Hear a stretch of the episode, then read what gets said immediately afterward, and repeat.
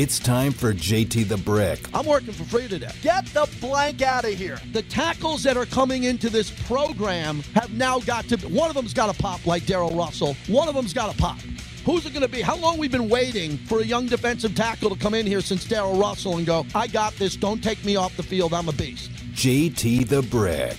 I'm on a roll. I want an elite superstar 25 year old linebacker who's going to play five years in a row. You're going to pay him a new contract, and he's just great. This place hasn't done that well, and now Dave Ziegler probably could do a much better job at that position, I would believe, because the Patriots had a lot of good linebackers. Play that rant again. I'll get the hell out of here. And now, here's JT the Brick.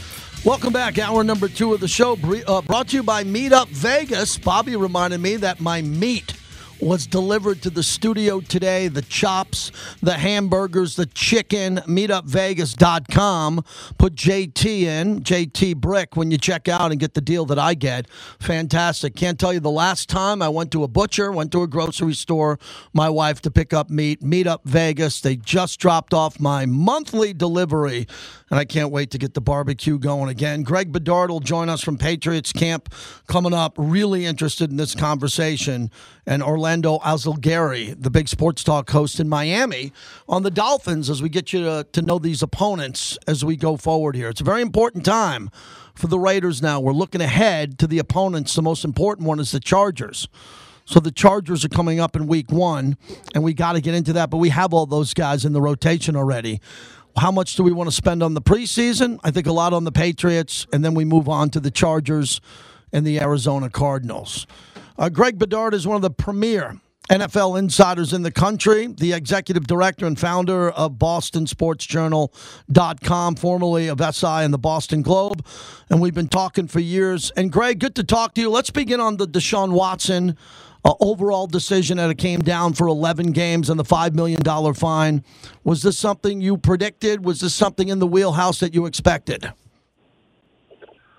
Uh, yeah, at the end of the day, I figured there would be settlement. I figured that after the the ruling, Goodell would come out hard um, as you know, sort of you know, just a stance and to look good to advertisers and the public and things like that. And you know, that'll be the lasting image him on the podium talking tough. Uh, but at the end of the day, did the NFL want to get into some sort of long, protracted fight over, um, you know, a few more games? Probably not. And look, you know, Deshaun Watson should um, you know, he should probably face criminal charges. He won't um, for for what he's done. But you know, at the end of the day, he didn't play football last year either. I mean, it's in, at the end of the day, it's, a, it's basically a 27 game suspension. Yeah. I mean, the Texans did the NFL a, a solid by holding him out all of last year. So, I mean, the last time he played an NFL game, I looked it up. It was January 1st, 2021, and uh, so you know, he's been out for a while. He will be out for a while. He's paid a price. Now, you know, hopefully there are very stringent conditions on, you know, his return and what he needs to do and and we'll see what happens from here. You covered Jimmy Garoppolo's career in New England, and he's been very successful leading the Niners to a Super Bowl.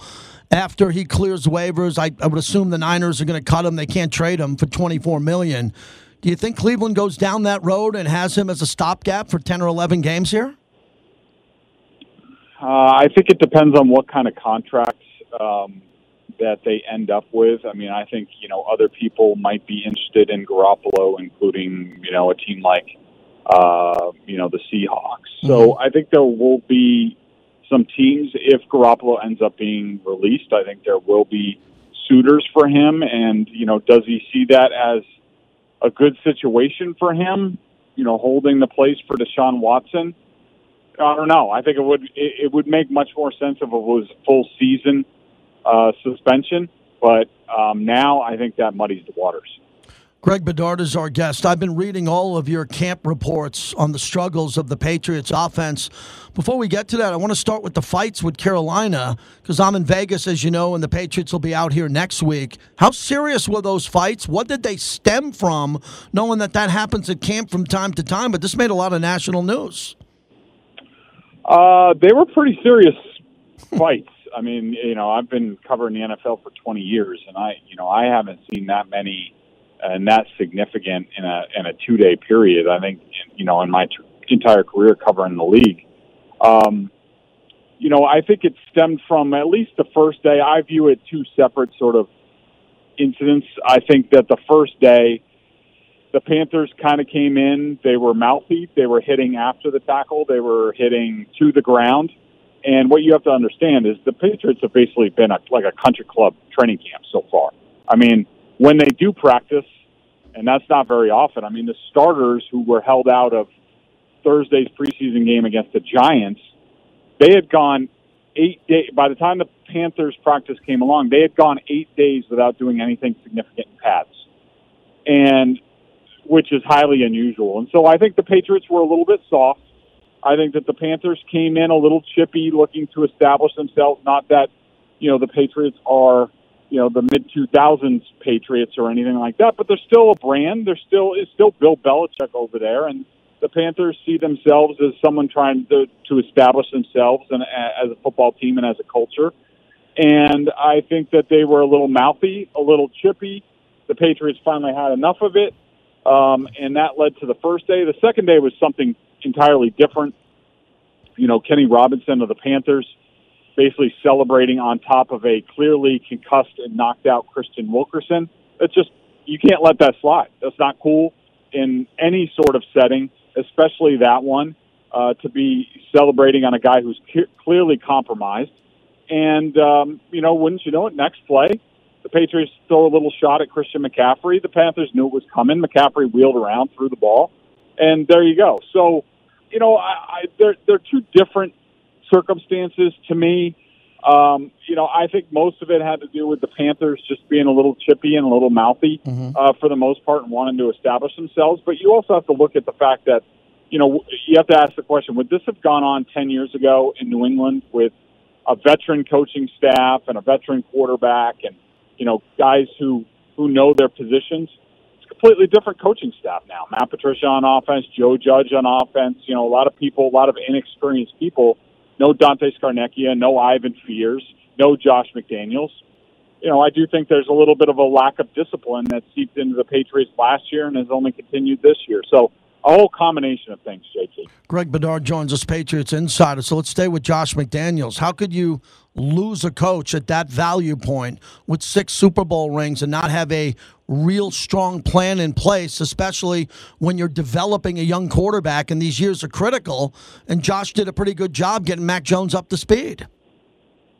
These are the type of things that I think happen when you have a 70 year old NFL head coach who, uh, you know, has different priorities now than he did when he was, say, you know, 50. I think that Belichick, with each passing year, wants to be more and more comfortable in who plays for him, who he coaches, uh, how much he has to coach up the coaches. I mean, I think that uh, the Patriots had a couple of openings. Matt Patricia and Joe Judge were available. Look, they're good coaches in what they're tasked to do.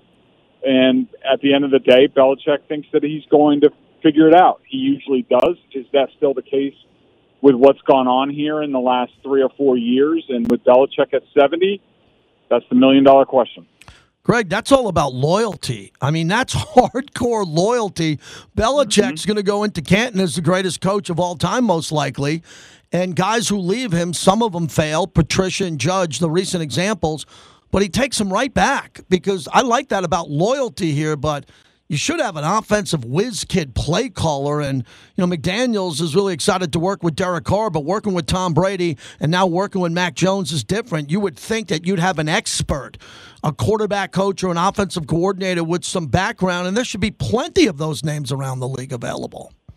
Yeah, you you would think. I mean, that's certainly what I would do. And uh, but you know, just take it from let's just take it from Belichick's angle here for a second. I mean, let's just say probably the the most plug and play guy available, readily available to the Patriots would be a guy like Adam Gase. He has he has some um, mm-hmm. knowledge of the Patriots system from being under McDaniels in Denver. He you know he he's helped coach Peyton Manning, getting him used to acclimating systems, fitting him in there. You know, I know Belichick thinks a lot of him, and you know say what you will about Adam Gase as a head coach, as an offensive coordinator, he has an excellent reputation around the league. He confounds defensive coordinators. He knows how to game plan effectively against different defenses. So he would be a plug and play guy. But if you're Belichick and you're 70 years old, do you really want to bring in a new guy who you're not all that familiar with, turn over the offense and your quarterback to him, or do you want to keep more control? And I think at the end of the day, Belichick, where he is in his career, says, I want to control things. I don't want to bring in X factors. I'm going to go with what I know. Joe Judge used to play, he used to be a college quarterback. Uh, you know, Matt Patricia knows how to call plays. He knows how to organize a game plan. Yes, on the other side of the ball, but it's not all that different. And I can I can fill the gaps. So I think that's ultimately what he decided to do.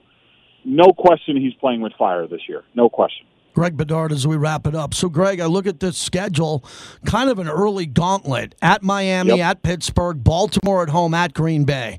That's one of the most difficult schedules, three out of four on the road.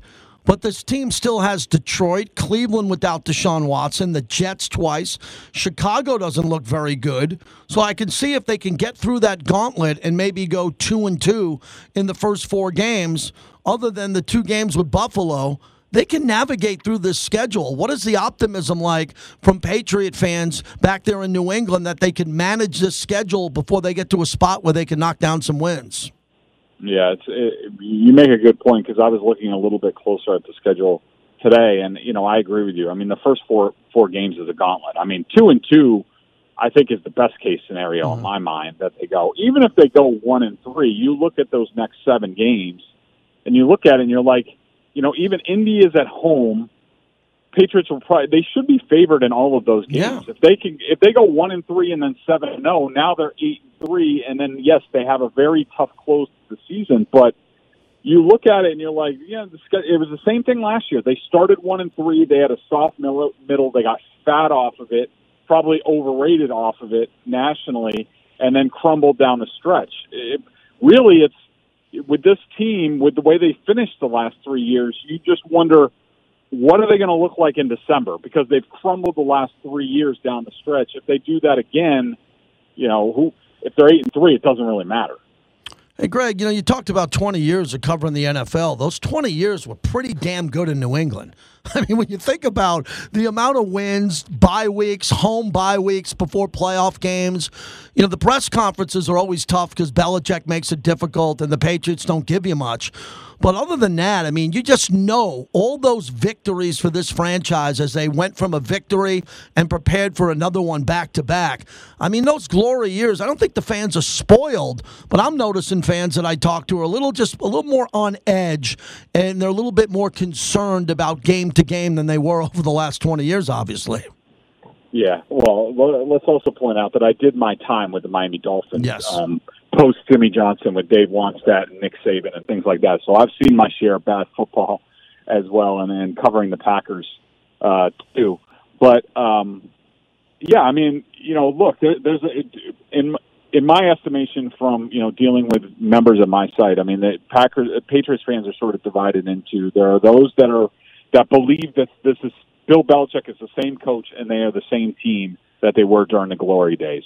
There are others who are more realists who look at the last, you know, since they started 8 0 in Tom Brady's last season, they're 21 and 23, you know, including, you know, not really being competitive in playoff losses. And they haven't won, a, as Kraft pointed out, they haven't won a playoff game in three years. Um, you know, uh, who, what you think of the Patriots, how you choose to, to, to view them is, you know, is sort of the prism that you're looking through. And I think I think it's split. I would say more people are still hanging on to Mac Jones could be the next Brady and they can revive this thing. Mm-hmm. But considering 21 and 23 and the choices made on the coaching staff this year, I think if you're a realist, you're you're very much decided into. I need to see how this looks.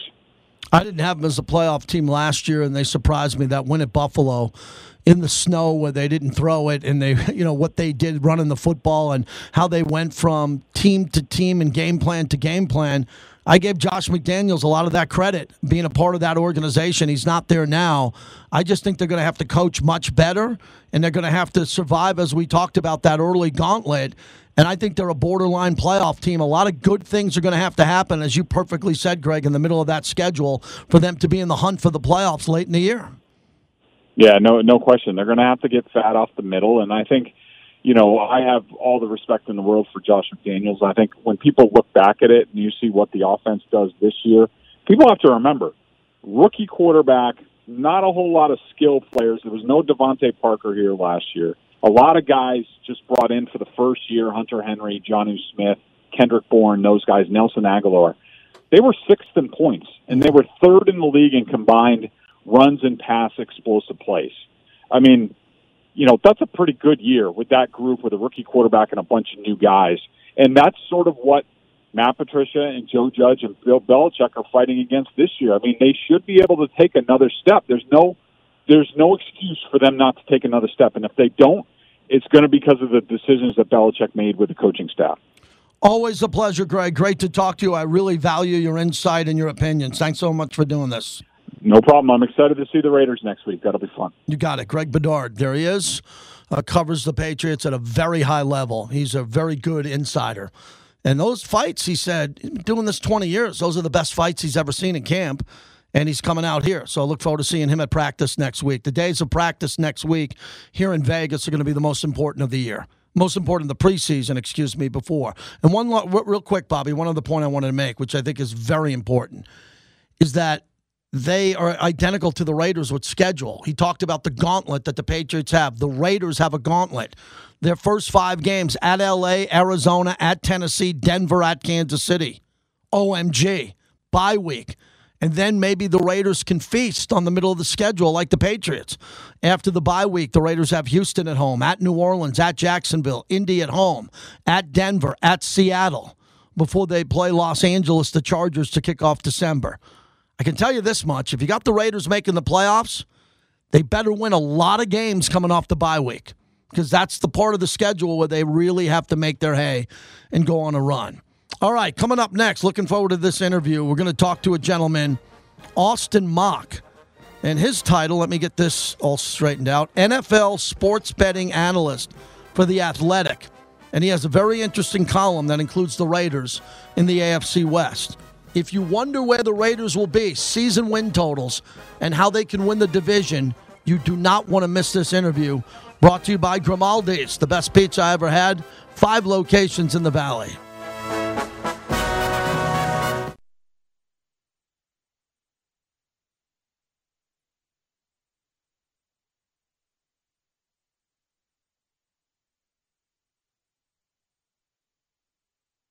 I need to win it. I need I need to win it. But uh, uh, I'll be candid with you. Uh, there's degrees. Uh, I want to be fair to everybody concerned. Uh, we need to uh, be in the playoffs. We need to be viable in the playoffs to have a, be a successful season.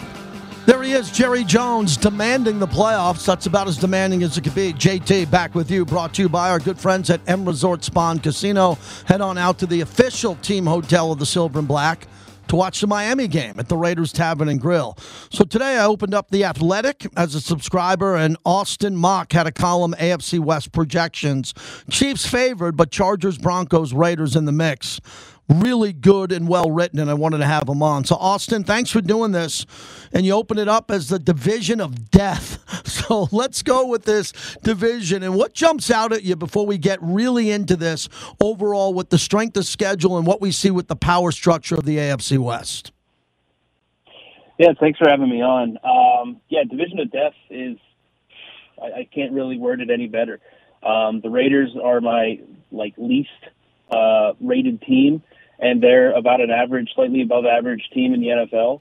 Uh, but I have all three of the other teams rated ahead of them. You know, we're looking at one of those uh, situations where if the Raiders were in a, a different division or if the Broncos were, you could be talking about you know hunting for a division crown or or, mm-hmm. or an easy second place finish. But they're the bottom dwellers in this division because you have four, I would say, good quarterbacks in this division. Not many divisions year after year in the NFL uh, have that. So this division should just be an absolute bloodbath, bloodbath uh, throughout the whole season. So you're using your NFL projection model of simulating the NFL season 100,000 times. So let's start off with Kansas City. You have their odds to make the playoffs at 77.3, their odds to win the AFC West at the highest at 44.1. What are they doing right and what could go wrong? Yeah, I mean, kind of what are they doing right? Patrick Mahomes, uh, you know, the easy answer, but um, I think they replaced Tyreek Hill in a in a, a as good a way as you could by getting uh, Smith Smith Schuster, um, and and you know they drafted Skyy Moore, who could be an interesting piece for them uh, as a rookie. Uh, but you know, solid offensive line. They have weapons. Travis Kelce's still there, uh, and when you have Mahomes, you know you're you're you're you're at the you know you have a, a baseline of how bad can things really go. Uh, but really, it's the defense. That's been their downfall really since Mahomes has taken over as the starter there. Um, their defense has really never been average or above average. Um, we saw that last year, the Bills game. Uh, you know, I think it was what 36 points in that one. Years prior, it's been uh, big point totals in the playoffs. If, if they can't find a consistent pass rush, um, you know, they drafted George Karlaftis.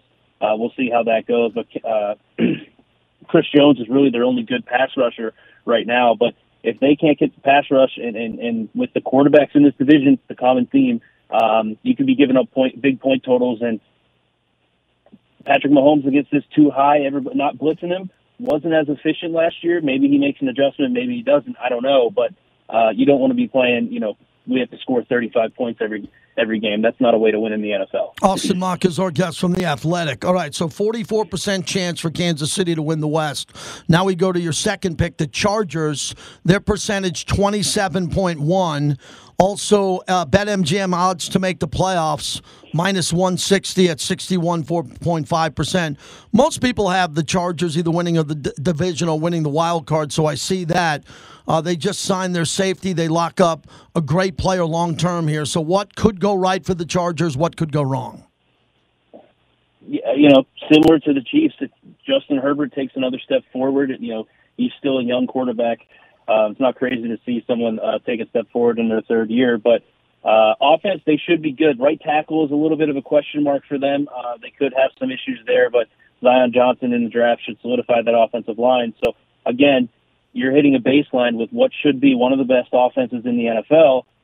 But the defense, they added some pieces. Got Khalil Mack, um, trying to, to boost that defense from last year. I think you know 27th in EPA uh, per play uh, as a defense last year, and we pretty much saw every game for them came down to they just couldn't get a stop, particularly on the ground. So they've made some uh, uh, hopeful adjustments there, some acquisitions, uh, but again, in this division, you need to be able to get some stops. You're not going to be able to get uh, you know a lot of stops because of the quality of the offenses, but you know if Khalil Mack can can get healthy and kind of you know shape back into form, you know opposite of Joey Bosa, that could turn things around um, for them. So it's the same thing. Offense is going to be good. Can the defense do enough for them to, to really propel them to the best team in the division? Austin Mock joins us from The Athletic. Big column on the AFC West today.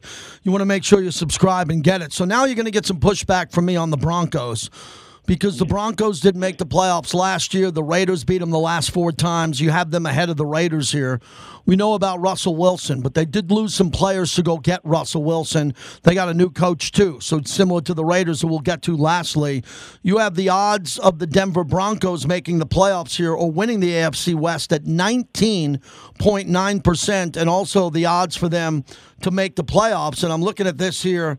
I mean, this Denver team's ahead of the Raiders. What did you see in your numbers, your analytics to give you that projection? Yeah, it's really mostly uh, the the quarterback play. I, I still grade Russell Wilson uh, ahead of uh, Derek Carr, and mm-hmm. you know Russell, you know he has been, I guess, declining, if you will. I don't know if it, it kind of seemed like the the relationship in Seattle just wasn't going well. Um, we've kind of seen people uh, in, in years past, okay, new new place, and, and you know kind of play better. So if there if he's back and, and, and improves at all, I, I think he's for sure ahead of Carr uh, in terms of better quarterback. Uh, but really, the offensive line. I think Denver's offensive line is much better than the Raiders' uh, offensive line. That's my concern. Mm-hmm. Is if they can't keep Derek Carr upright, uh, you know, it's one of again one of those things where like you're gonna have to score in this division. I know they play other teams, uh, but it, it, it's if they can't keep them upright, it, it gets really really tough to, to to score.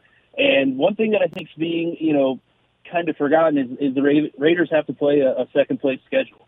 Um, mm-hmm. Whereas the, the Broncos do get to play the fourth place schedule, so that's factoring in as well. Uh, like on a neutral field, I have Denver slightly, slightly uh, better than the Raiders. It's not anything significant, uh, but I think the schedule is enough to give it a boost.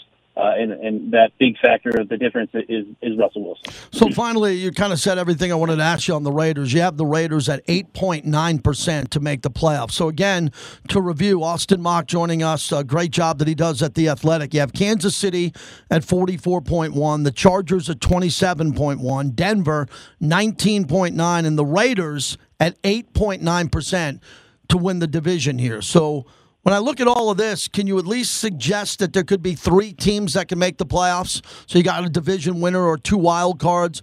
Or is that just really being hopeful for the AFC West with the division winner and maybe one wild card? How do you see it?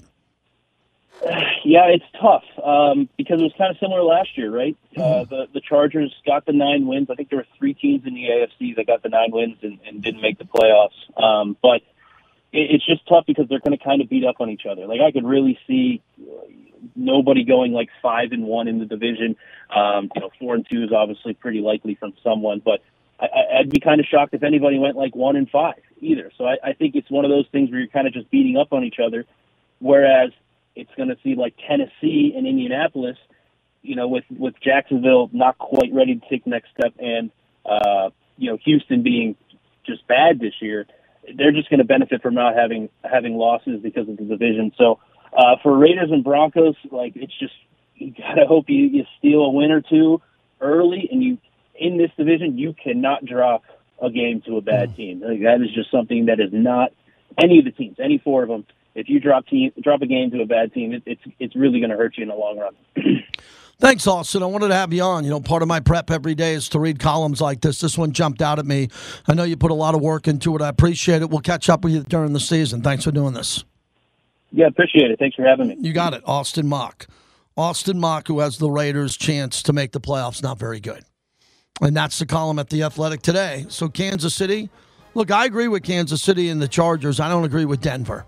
I don't think that Denver should be ahead of the Raiders in any poll, any mock of anything. I think the Raiders should be the third team there. The buy in to Denver bothers me more so than the Chargers and clearly Kansas City. That's been tough for the Raiders to beat. We're going to go to Miami and the Big O. Great sports talk host yet uh, next as we preview the Dolphins and the Raiders coming up.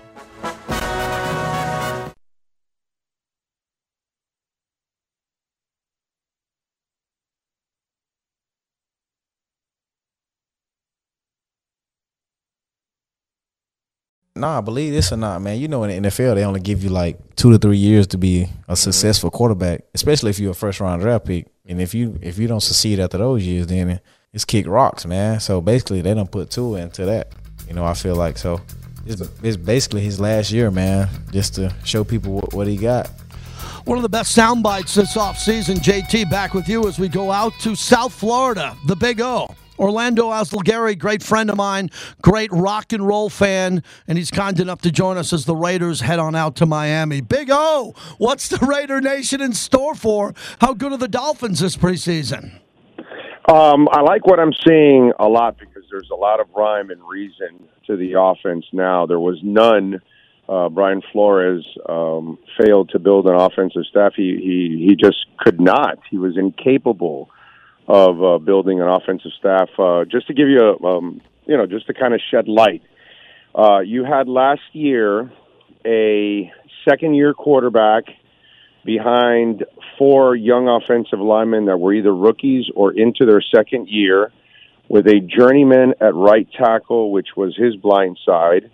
They were coached by an offensive line coach who's never coached uh, the offensive line in the NFL, never had his own offensive line.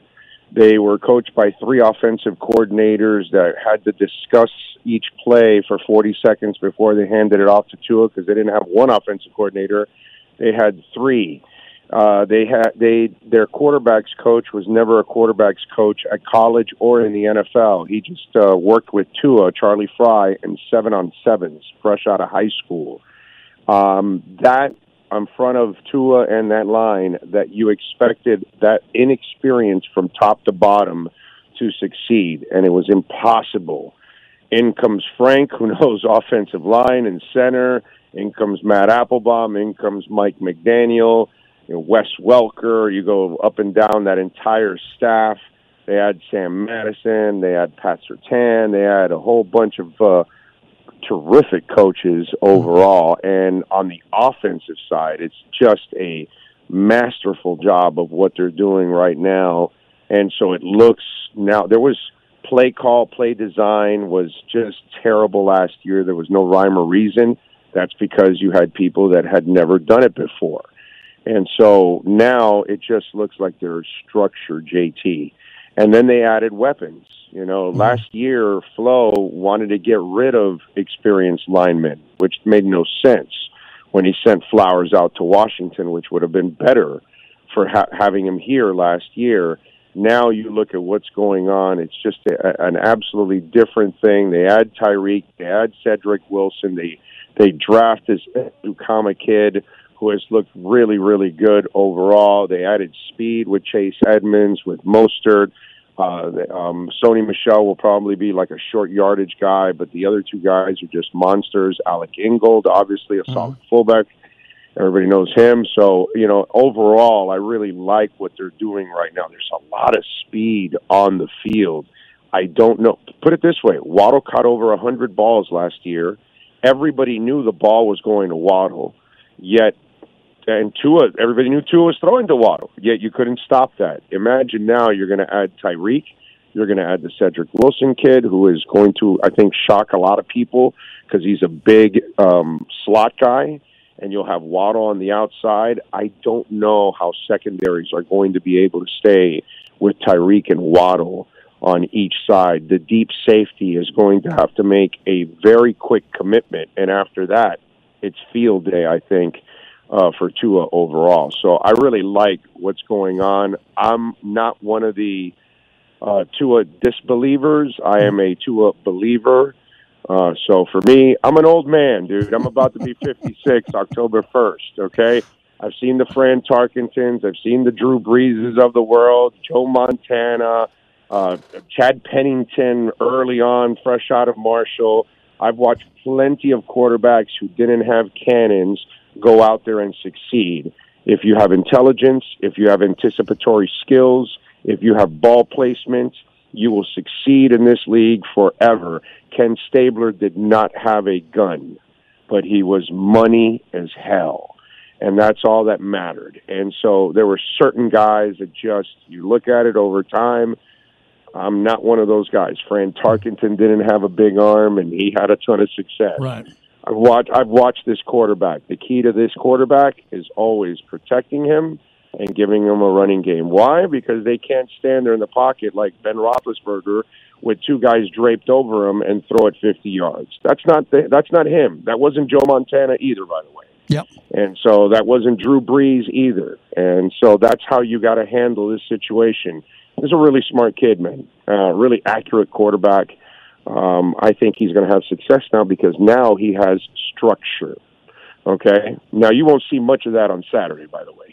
No, you're not going to see. You're not going to see much here from Vegas either, other than the fact that the Raiders have to get their offensive line going with Davante Adams, Darren Waller, Renfrow. You can imagine what we think out here in Vegas with Derek Carr and that offense. Josh Jacobs, they could be explosive, exactly. but they got to protect them. Big O joins us, great sports talk host, arguably the biggest in South Florida, as the Raiders are in Miami coming up this weekend. So the perception here of having a new coach and a new coaching staff and it's a quirky coach. The press conferences are amazing. I try to catch yeah. the memes and all of that. What is this like seeing a coach come over from the Kyle Shanahan mold and even before that, who has a little bit of a personality and the media is trying to figure him out? You know, it reminds me a lot of Jimmy Johnson and Pat Riley in this sense. He's he's nothing like those guys in the hard ass approach because mm-hmm. I covered both of them. But those guys, as tough as they were on us, and they were tough. Okay, they could come in sometimes raging, but they knew how to use us. They knew how to get their message out to their players. They knew how to leave meat on the bone. You know, uh, Flo did not understand that, and he was kind of very ogre, kind of caveman, kind of. You know, I can tell you from from a fact. They told him when they hired him early on, "You're going to be, you're not going to be Belichick, right?"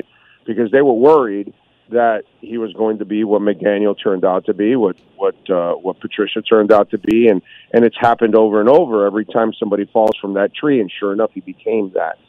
And this guy really gets it, and he answers everything with intelligence, with charisma, with humor, and he and and what he does is what Riley used to do in other ways. He disarms you right away he finds a way to communicate with you and then disarms you. I remember when something happened in a Heat game, and you know Riley probably made a bad call or something happened or whatever. Riley already knew where we were going to come from. So he would come into the press conference right away and he'd disarm you right away by taking all the heat, lying right on the sword. Boom. You can't do anything after that. Like, how do you follow up after he came in? Yeah, that was my fault. I did this. I put them in the baptism. Blah blah blah and you're done.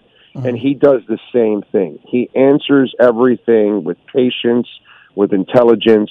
You know, and, and I listen again. This is all I've been through this over and over again. Until we get to the meat of the matter, until as they say, the bullets are flying, and you're trailing by ten points early in the fourth quarter, and can you overcome and can you make it happen? And did, did you turn the quarterback into a quarterback? Did you turn the offense into an offense? you know, uh, we all know that you're going to prove yourself during the season. But for now, what he's done, the way he's handled everything, the way he communicates with people, he finds ways. He had a player in the draft who was like in the 90s rap. And so he just started with him on 90s rap. Mm-hmm. And they just started to communicate through 90s rap, and then boom, and then he led into football. And he's that dude that finds the bridge to connect with you. And then he then you know communicates. Um, I like what I see. The approach is is very and and and JT, you and I we're we're from a we're from a a whole different cloth that was cut out. We're old school. We can live with the teachers that screamed at us. We can live with our parents, we, and we, we we grew up just fine. This society is not like that, and kids are different. Young people are different. You're going to have to communicate differently with people, not just with people, not just with your players, the media members, the younger media members that I see nowadays. So he's really smart and understands. Yeah the different generations. Hey, lastly, we'll talk to the Big O in Miami, legendary sports talk host, great friend of the show, great rock and roller. And we'll get to that before I get out of here. It's a good day for Stephen Ross because of his suspension. He's suspended for the, the conduct and what was happening down there with this franchise. But Deshaun Watson comes in today with 11 games, $5 million, and nobody I mean, nobody is talking about Stephen Ross and the Flores lawsuit and all that. We're focused on Deshaun Watson. What is the media coverage like with the owner now during this suspension? Not many teams have to deal with an owner that's suspended for a while. How's that playing out in Miami? It's I, I, everybody's just pissed because you know this is the guy that was you know brought an orange carpet and you know J Lo and and and Serena's owners and all that kind of stuff, mm. fluff, you know. And it's like, dude, we're we're from the Don Shula era. We want to win. We don't care about this. And he celebrated the Gators when his tenant is the Canes. Uh, he's done a lot of stupid things over the years. He went to go get Harbaugh in the middle of the night while he had Sparano. This is why he has no credibility in this part of, of all of this. He means well because he spends money, JT. I mean, he has done wonders with that stadium. It's beautiful to go to a concert to that place or, mm-hmm. or a game. He built a brand new practice facility. He saved the tennis tournament, which is like considered the, the fifth major in the world. He brought an F1, F1. race. I mean, yeah, I mean, the, the guy spends money, dude. He will do whatever. And that's the thing. He will do whatever it takes. And even, you know, and, and Bruce Beal, the other guy that was going to take over – is the guy that was buddies with with Brady. So he's not going to take over anymore. It, it's just a disgrace because I, I believe Chris Grier has done a marvelous job, and and the only thing that's happened with Chris Grier is that everybody else has tried to undermine it. And Marvin Allen, Reggie McKenzie, and Chris Grier, I think, are one of the best front offices mm-hmm. in the NFL, and they're going to prove it as time goes on. And they were a mess while they were building this team, having great uh, uh, cap cap flexibility they had multiple picks down the line, extra picks to play with, and now they lost two of them because you had two idiots that thought that they could be general managers. And then, you know, they hired Brian Flores. And I want to remind everybody out there, these are three black men that hired another black man. Okay, which they also have a minority at, at quarterback. Nobody wanted Brian Flores to succeed more than those three men. It killed them that they had to fire that guy, and now they had to move on. Why? Because Brian Flores, towards the end, was already backstabbing Chris Grier and everybody else because he wanted to take over in personnel. So he was backstabbing the people that brought him in, and so everybody has undermined Chris Grier the entire time. When all you had to do is let him go. Do you realize this guy in the last four, five, five years now? He's drafted Minkah Fitzpatrick and Jevon Holland, two of the best young safeties in the NFL. This guy knows how to draft, man. This guy knows how to build a team. He's done a really good job overall with a lot of chaos in front of him. If you leave the chaos away from Chris Grier and Tua, I think everything will work out. That's the problem here. There's too many roadblocks. The roadblocks have got to end. Got to let the football people do their jobs. Big O, last show I saw the Stones in Liverpool, home of the Beatles. Mick canceled on me in Amsterdam. Uh, that's a, that's a podcast for us. What was the last concert you've seen or the next big one you're going to? Well, the next uh, big one, God, next uh, well, I'm going uh, to Iron Maiden in October. I'm going to see uh, next month. Man, I've got, God, you know, now, now you've got me, and I've got right. like five concerts next month. oh, I'm going to see Alice in Chains on my birthday on on October first. Um, God, what else? Uh, I've got a bunch of concerts that I'm forgetting. Anthrax last week. Um, oh, well, Bobby's man, loving it. Bobby, who runs my show, is just putting his hands up. He's excited yeah, about that. Yeah, I well, got Greta Van Fleet twice in October. I got the Reverend Horton also in October. I'm trying to remember. I got a, a oh the Fix also in in uh, in September. Uh, I got a bunch of concerts coming up, man. My life is crazy, but you know, sports and rock and roll, baby. Is there a better mix? You're the best. I'll see you soon. Thanks a lot for doing this today. Much love. Be good. You got it. The Big O, Orlando Alzugaray, biggest show in Miami. And he's a rock guy and he's a Dolphin guy. And you hear what he said there about the owner? They want the Don Shula winning. They don't care about J Lo and Serena. Okay, they have F1, they have a great stadium, and he buys into Tua and Mike McDaniel. Mike McDaniel's fun as a head coach to watch. He is. Those press conferences, I catch him on Twitter, and he's having fun. And the way he walks in and opens up those press conferences are incredible. And uh, we'll see what happens this weekend. Not not a lot of people expecting much in this game. If Tua plays, I hope Tua plays, and he doesn't seem like he is. But I think he gets in there for a series of two, and I don't expect much from the Raiders. Hold on a second here, Bobby. Also, I've been monitoring this Sean Reed reporting, and the Raiders put out five minutes ago that they have signed free agent defensive end Jordan Jenkins, which I think is a good pickup. Sean Reed says Raiders make Jenkins signing official while releasing Young. Darien Butler and Luke Masterson seem like the main two guys jockeying for the fourth linebacker spot behind Perryman, Brown, and Deablo.